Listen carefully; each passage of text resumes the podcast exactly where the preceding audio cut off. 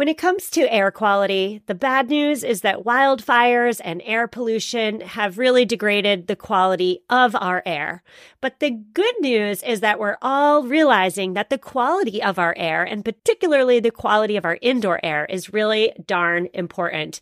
I'm so excited to tell you about Puro Air because in 30 minutes, this device will remove allergens, dust, smoke, and gases from your room. It uses a stronger type of filter called a HEPA 14, and it filters pollutants at a microscopic level. I keep my Puro Air running upstairs where the bedrooms are all night. I love that it's quiet.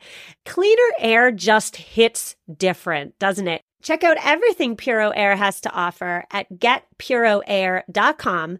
That's G E T P U R O A I R.com. One more time for the people in the back getpuroair.com. Well, hello there and welcome back, my friends. My name is Stephanie Seferian, and you are listening to episode 153 of the Sustainable Minimalist podcast. On today's show, we are discussing the sustainable fashion industry, where it's been, where it's going, and whether 2020, almost 2021, is indeed the time where the fashion industry is finally offering consumers style, affordability, and transparency. Today, I am bringing you an interview with internationally recognized lifestyle visionary Marci Zaroff. And that is right. I did say visionary. You may not know Marci by name, but I am absolutely willing to bet you are aware of some of her accomplishments. For one, Marci was a key driver in the development of the Global Organic Textile Standard, or GOTS, which we will discuss later in this episode. Marci also coined the term eco fashion, and she is currently the founder and CEO of MetaWear, the first GOTS and cradle to cradle certified cut and sew manufacturer. Marci also happens to be an author, a mother, a keynote speaker, and the recipient of multiple awards over her decades long career. Phew. so as you can imagine, Marci has a wealth of knowledge to share with you today. And in our interview, she does a great job, in my opinion, of taking her three decades of knowledge and consolidating it all into actionable steps you and I can take right now as we seek to step into the roles of conscious fashion consumers. Enjoy the interview.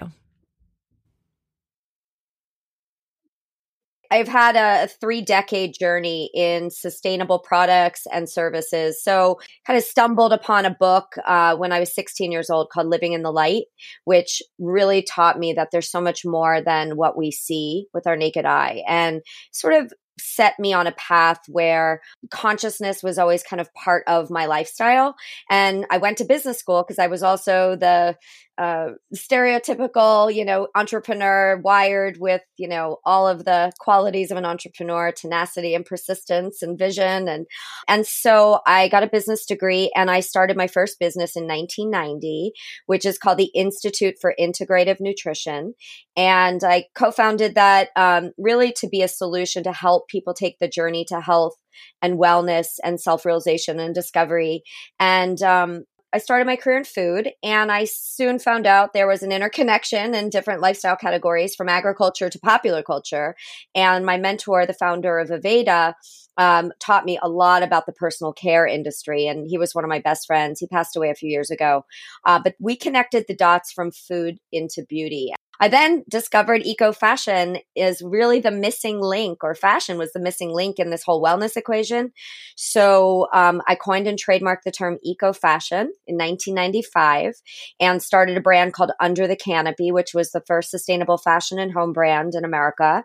And we really pioneered the sustainable fashion movement for, you know, for many, many years. And now my latest venture is called Eco Fashion Corp so much there. I've learned about yes and your philosophy, yes and first through your book, Eco Renaissance. And so you make the argument in your book, and I believe in your business practices, that in order for sustainable and ethical fashion to become mainstream, it has to be stylish and affordable and transparent. So I'm wondering if we could start our conversation by you talking about those three adjectives as well as what the yes and philosophy means to you. Yeah. So the book Eco Renaissance, the premise of that book is through the lens of design, we can change the world. But you have to lead with design. You have to lead with that kind of visceral um, application. So whether it's it's food, it has to taste good. In beauty, it has to smell good and function right. And in fashion, it has to be stylish. So you start with design and then it's, you know, you start with the look good part. Then you have to break the stigmas that, you know, sustainable and ethical fashion is, you know, crunchy, frumpy, boxy, beige, boring, you know, made from hemp. Can you smoke it after you wear it? All the kind of stigmas around, you know, compromise on style. And you really have to focus on giving people, again, what they want. Now, the second stigma is that you have to pay a lot more for sustainable fashion. And that also is not true. Um, it really comes down to knowing how to navigate a supply chain as a as a manufacturer slash brand. And we start at the farm and we build up the supply chain from farm to finished fashion. We cut out all the inefficiencies. We're vertically integrated. And so we pass that value on to our partners and consumers so that you know you don't feel like you have to pay more but you're getting all the value add so the yes and philosophy is yes it's style quality fit color comfort hand price and oh, by the way, it's also environmentally and socially responsible. So it's certified organic, certified to the GOTS standard. It's uh, low impact dyed, fair trade and fair labor policies, you know, all the good stuff that really it takes the product to a deeper level. And that is where Yes and really um, is at the forefront of this movement because from source to story, we give you know our consumers a way to to look, feel, and do good in the world. I think probably in decades past, it was true that there had to be some sort of sacrifice if you wanted to dress ethically or sustainably. Maybe you were wearing the boxy beiges that you could perhaps smoke after you wear it. But in 2020, is it possible to dress ethically, dress sustainably, and sacrifice nothing? Are we there yet?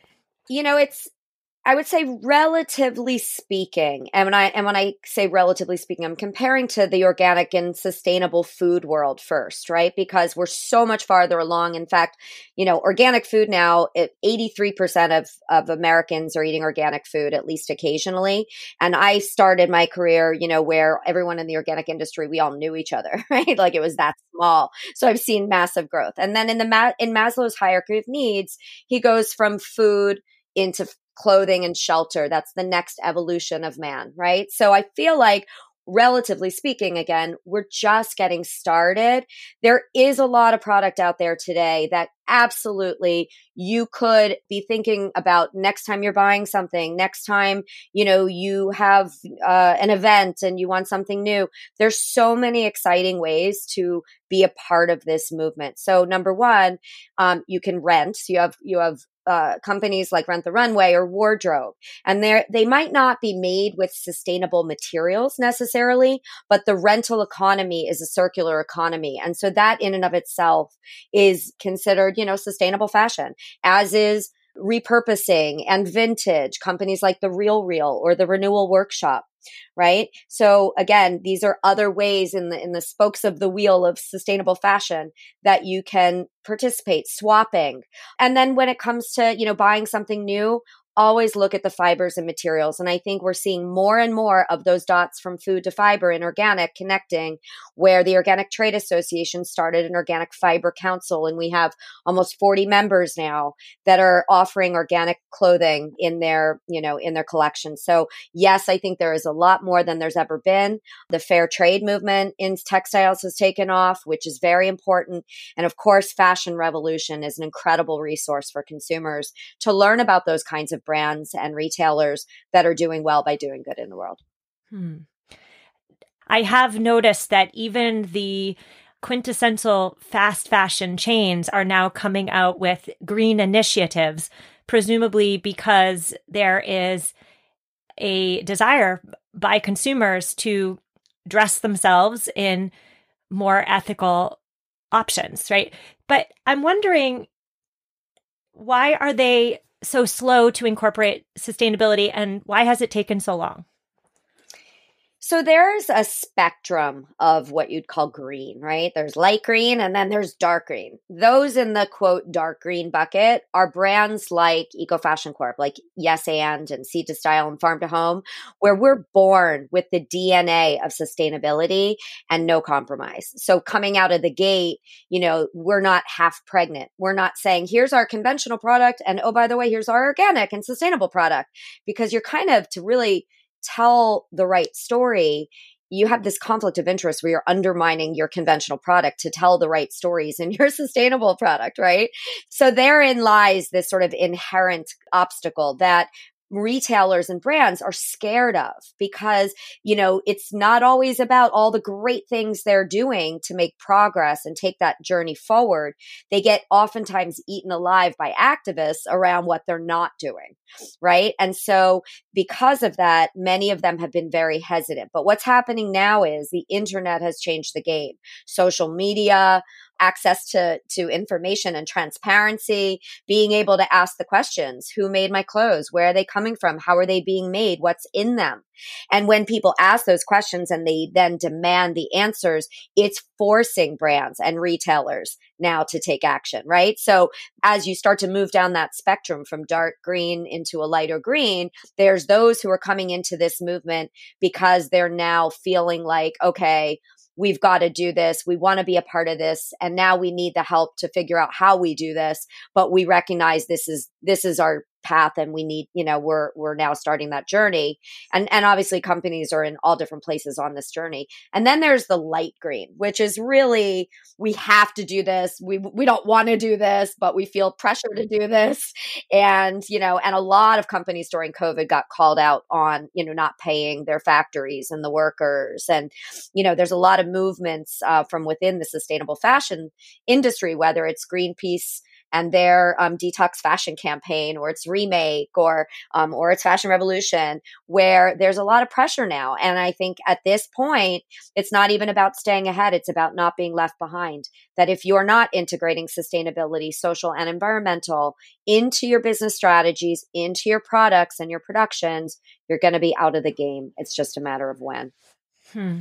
i love that spectrum, that distinction between the light green, the dark green, and everything in between. And sometimes it's obvious, it's easy to distinguish the light green brands from the dark green brands. But do you have any tips and tricks for listeners who might struggle with discerning? You know, what companies have been doing it right from the get go, what companies have sustainability ingrained in their mission versus all of the other players out there who are just trying to not be left behind?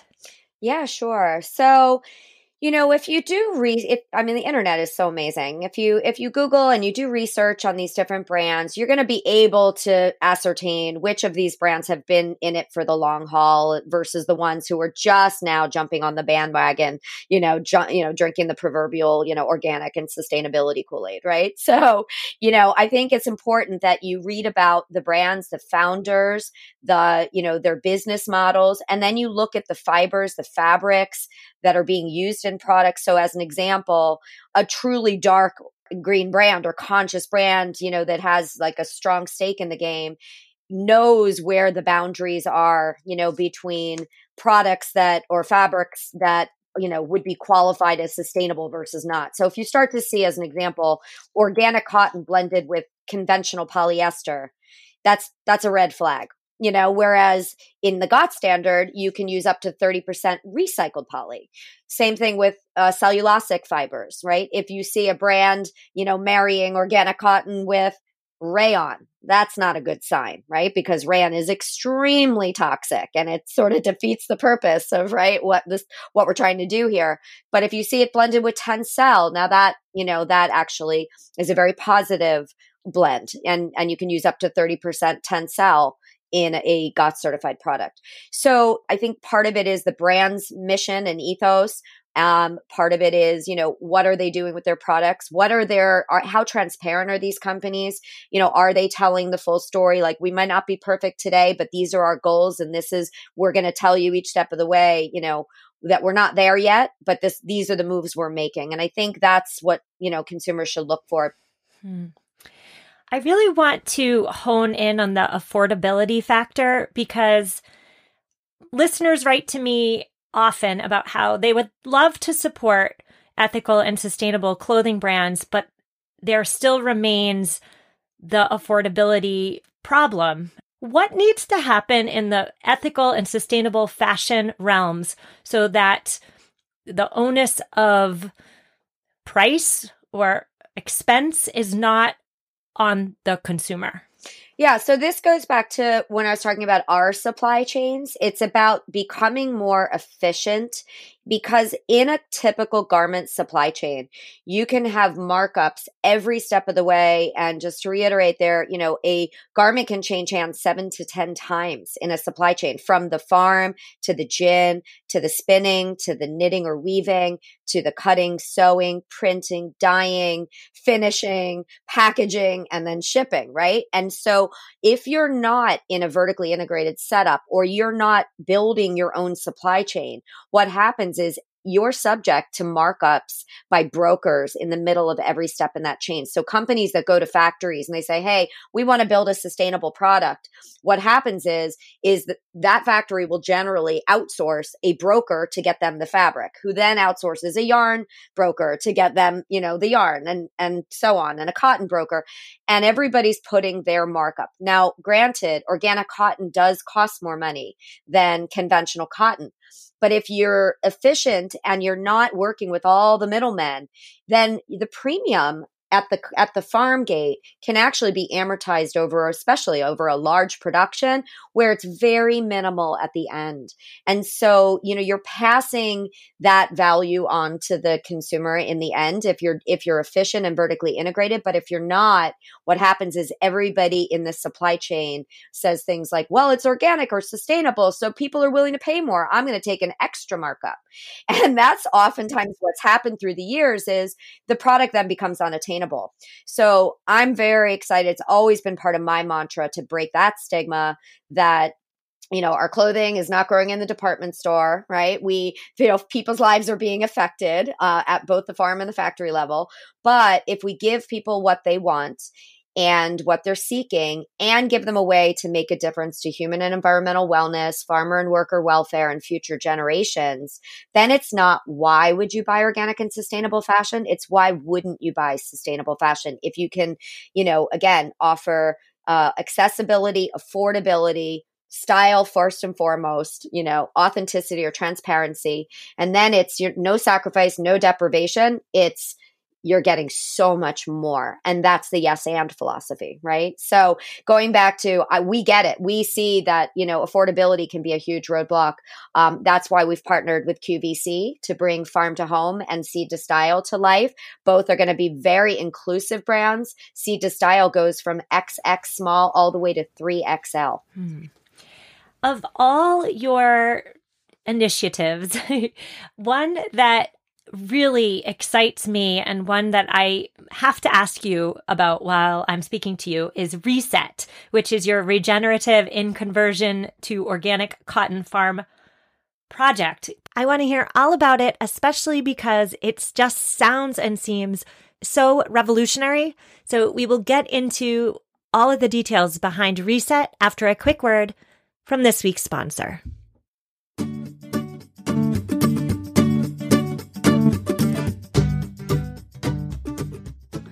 This week's episode is sponsored by BetterHelp.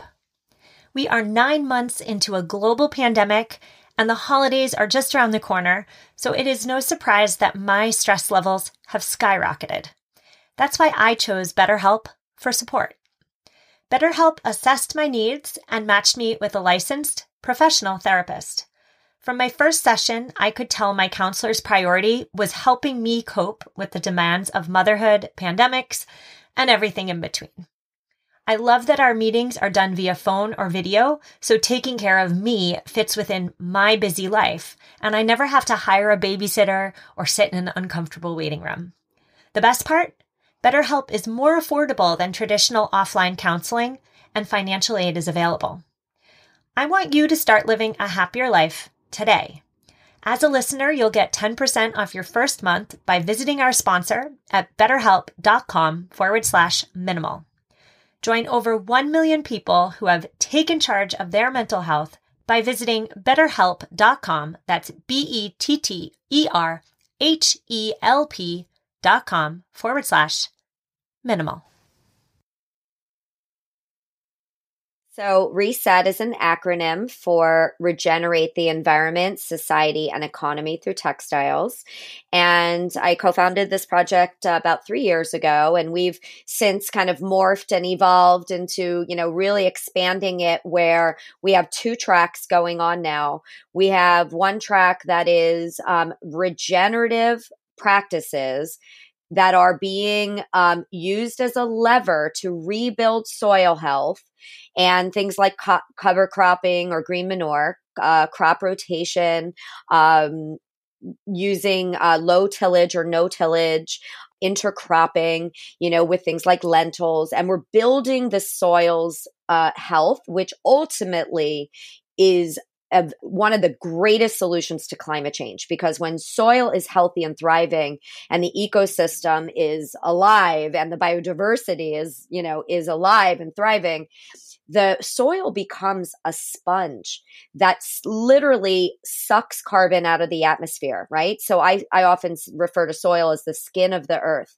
If you think about our skin and our bodies is meant, you know, to absorb, it's actually our, our largest organ for absorption, which is why what we put on our bodies is just as important as what we put in our bodies, right? So on a similar front, you know, when soil is healthy, it is like a sink for carbon. But when soil is unhealthy, when it's dead from conventional agriculture, um, which is obviously you know using tons of pesticides and and toxic sprays as well as GMO seeds, what happens is the soil becomes dirt and it no longer serves in that kind of sponge um, absorbing way. And then the carbon goes back up into the atmosphere. Water doesn't get retained in the soil. So it just literally runs off. And then you don't have plants that are resilient to climate change. So, you know, reset is meant to help farmers get off of GMO seeds and all chemical inputs help them rebuild their soil through regenerative practices. And then we put them on a track to certified organic. So there's a three year transition to get from conventional agriculture to organic agriculture. And during that three year transition, it's often very challenging for farmers to have a market for the extra work, for the training, for the cost of the seeds, all, to make this transition. So the reset program helps them make this transition gets them to organic, where then, of course, they can have a premium on their cotton when it's certified organic. So we have two tracks at Reset now. We have a track that's already certified organic and a track that is in conversion to organic. And the track that's already certified, we're now t- resetting that to go into biodynamic. So it's regenerative and organic and moving into biodynamic, certified biodynamic by Demeter.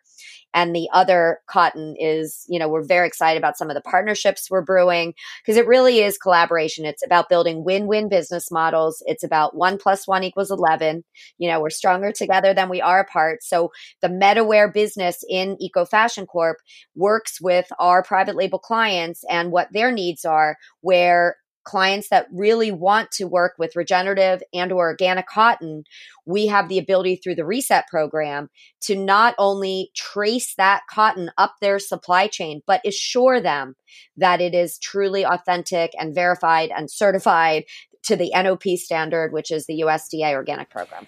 One thing that I find so amazing about you and your vision is that you do believe and you make true that one plus one can equal 11. You have a vision that I think is lacking in so many spheres. So I just want to thank you for that. And I also want to thank you for your commitment over your career to organic. And I can't let you off the line without talking to you about you being a key figure in the development of the global organic textile standard, GOTS. I've talked about it many times on this show. So I want to ask you, first of all, why do you think the GOTS certification is important?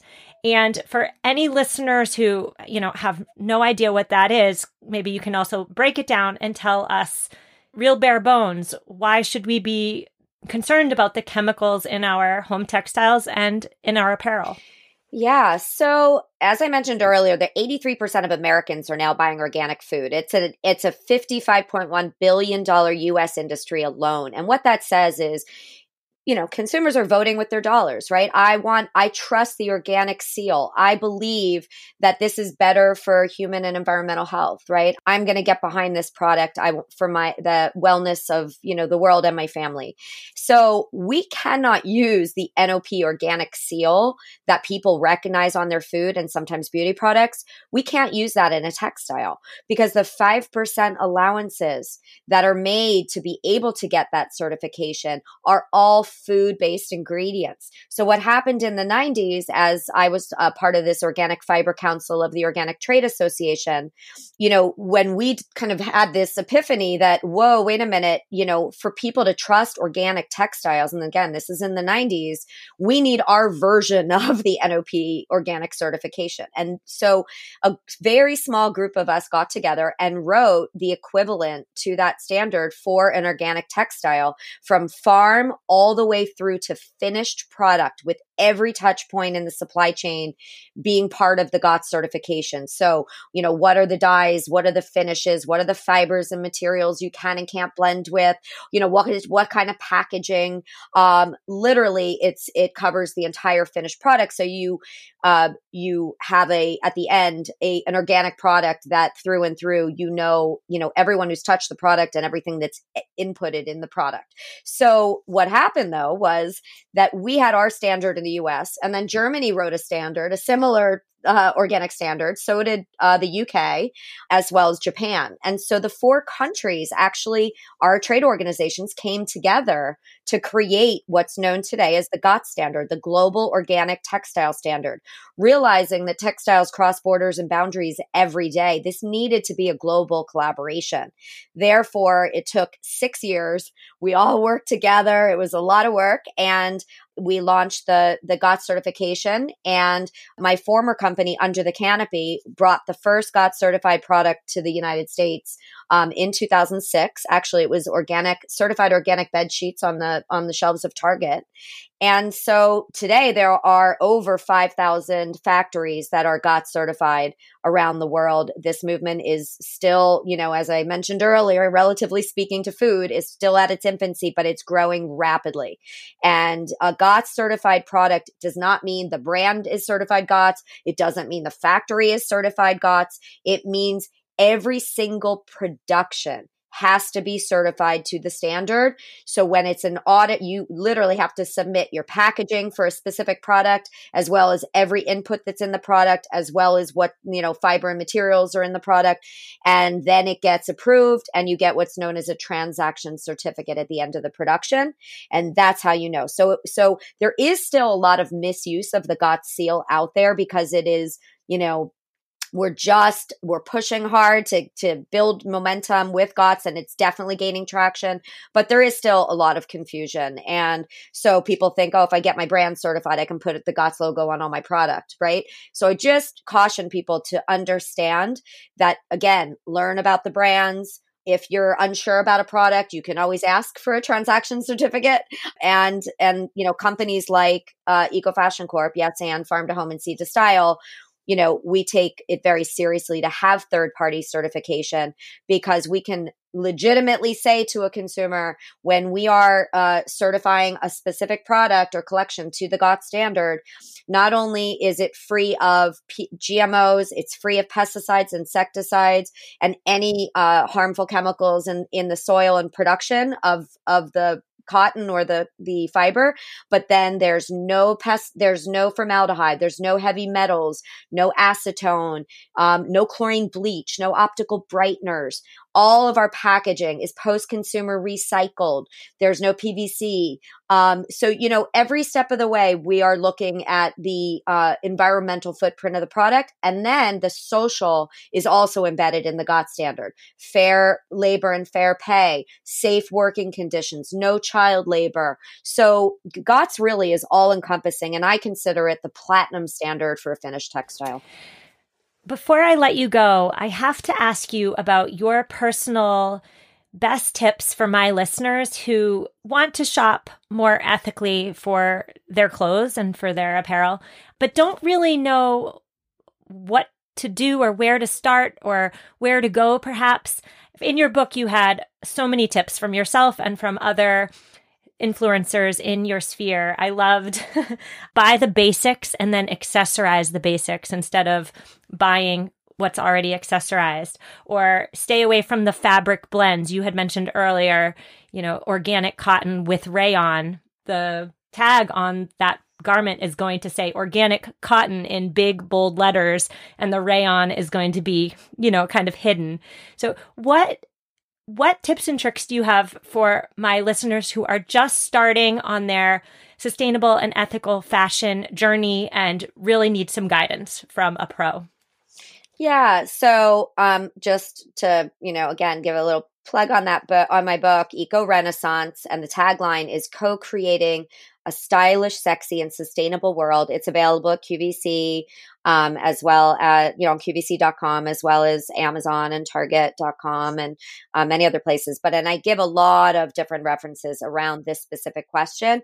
But I'll just say this that, you know, reading labels is very, very important. We're living in a world of COVID. So, you know, right now, I mean, I think more people are shopping at home and shopping online, which, you know, is a great way to get access to information. So, again, read about the brand's uh, mission and who they are and who's behind those brands look at you know when read about the products. You know the red flags are are when they're they don't have certifications because you really don't know and which is why you know i'm a big advocate for things like the GOTS standard or you know in the case of uh, minimizing chemicals the OEKO-TEX standard or bluesign um, which aren't as well known because they're not really the full finished product. They're more the finishing on the product um, so they don't include the fiber necessarily.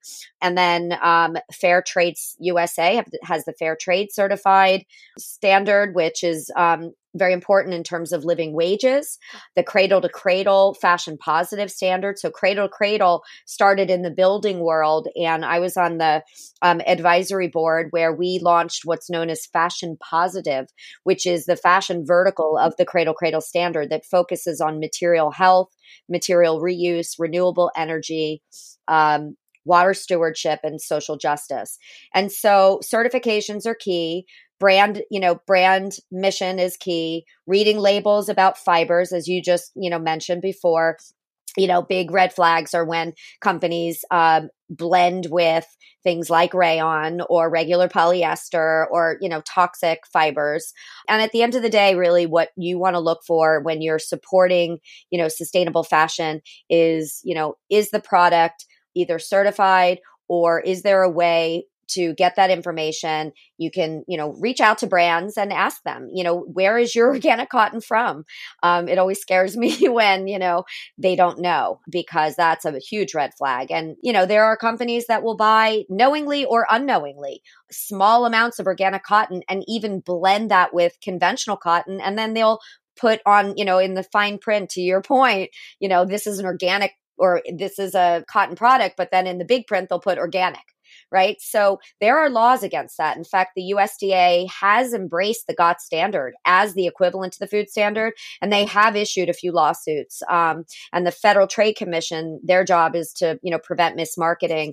Um, so they have their green guides and, and protecting consumers from mismarketing. And so they also are very supportive of the GOTS standard. And so I think it really comes down to know the brands, know the designers, know the products, know the fibers, read labels, and check out in my book the fashion chapter. And final plug is again, Yes And, which is join joinyesand.com. And this is our new brand, which is all about affordability, accessibility, authenticity, but no compromise on style or quality. I will absolutely link to Yes And and some of your other initiatives in this week's show notes. But I think that the perfect way to wrap up this conversation is to reiterate what was said at the beginning, which is, of course, yes, and yes, it is absolutely possible to be stylish and affordable and shop sustainably and ethically in 2020. Would that be right? Absolutely, absolutely, and and we're just getting started. So you know, I think the world of eco fashion um, has a long way to go. But that you absolutely today, um, you know, I wouldn't go out and just you know throw away everything in your wardrobe. But next time that you are, you know, looking to to make a choice, choose sustainably, so we can all wear the change we wish to see in the world. I so hope you enjoyed that chat with Marci Zaroff. I have linked to some, not all, of her accomplishments, endeavors, projects in this week's show notes, which you can find at mamaminimalist.com forward slash 153. That's M A M A minimalist.com forward slash 153. Now, before we say goodbye today, I have three quick housekeeping issues. The first housekeeping issue is that I am starting a new series for this podcast in 2021, aptly titled Real Life Sustainable Minimalist. I bet you can guess what it's about. It is where I am interviewing you, the listeners, about your real life. I really want to get into with this series what brought you into the eco minimalist sphere? What successes are you experiencing? What challenges are you still facing? If you think you have an interesting or interesting ish story and you would like to chat with me in a way that will also be recorded and broadcast across the world, no pressure, just email me. I'll link to my email address in this week's show notes. I would love to speak to you. Housekeeping issue number two is that Sustainable Minimalism, the book, is now available for pre order, and I'm so excited about it. I spent all of quarantine hunched over my desk writing this book, and I wrote it for all of you. If you think you might want to own Sustainable Minimalism, the book, I urge you from the bottom of my heart to pre order it now.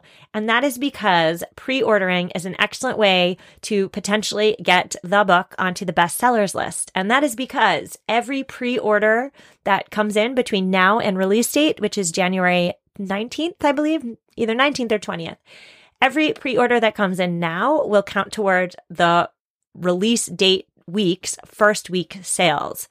So pre ordering is super important. And I want to thank you all so much for your support, for your listening, for your emails, for your messages on social media, for keeping me in check when I get things wrong. I wouldn't be doing this every single week if it weren't for all of you. So thank you so much. It's the season of gratitude and I am grateful for each and every one of you. My third and final piece of housekeeping is a friendly reminder that if you like the show, leave it a review on Apple Podcasts. Thank you so much. It is the number one way that you can help the show grow, and I appreciate you. I will see you next week. On next week's show, I am bringing you an interview with a 20 year old CEO of a snack company that is making big waves. I will see you then. Have an amazing week. Stay home, stay healthy, and take care, my friends. Enjoy all your favorite sports like never before at BetMGM. Sign up using code CHAMPION and receive up to $1,500 back in bonus bets if you don't win your first bet. When you register with BetMGM, you'll get instant access to a variety of parlay selection features, live betting options, and the best daily promotions in the business. And with BetMGM at your fingertips, every play and every game matters more than ever. Remember to use code CHAMPION and receive up to $1,500 back in bonus bets if you don't win your first bet. Place your money line, prop, or parlay bets with the king of sportsbooks today. BetMGM and GameSense remind you to play responsibly. See BetMGM.com for terms. 21 plus only, Virginia only. New customer offer, subject to eligibility requirements. Rewards are non withdrawable bonus bets that expire in seven days. Gambling problem? Call 1 800 Gambler. Promotion, promotional offer not available in Washington, D.C.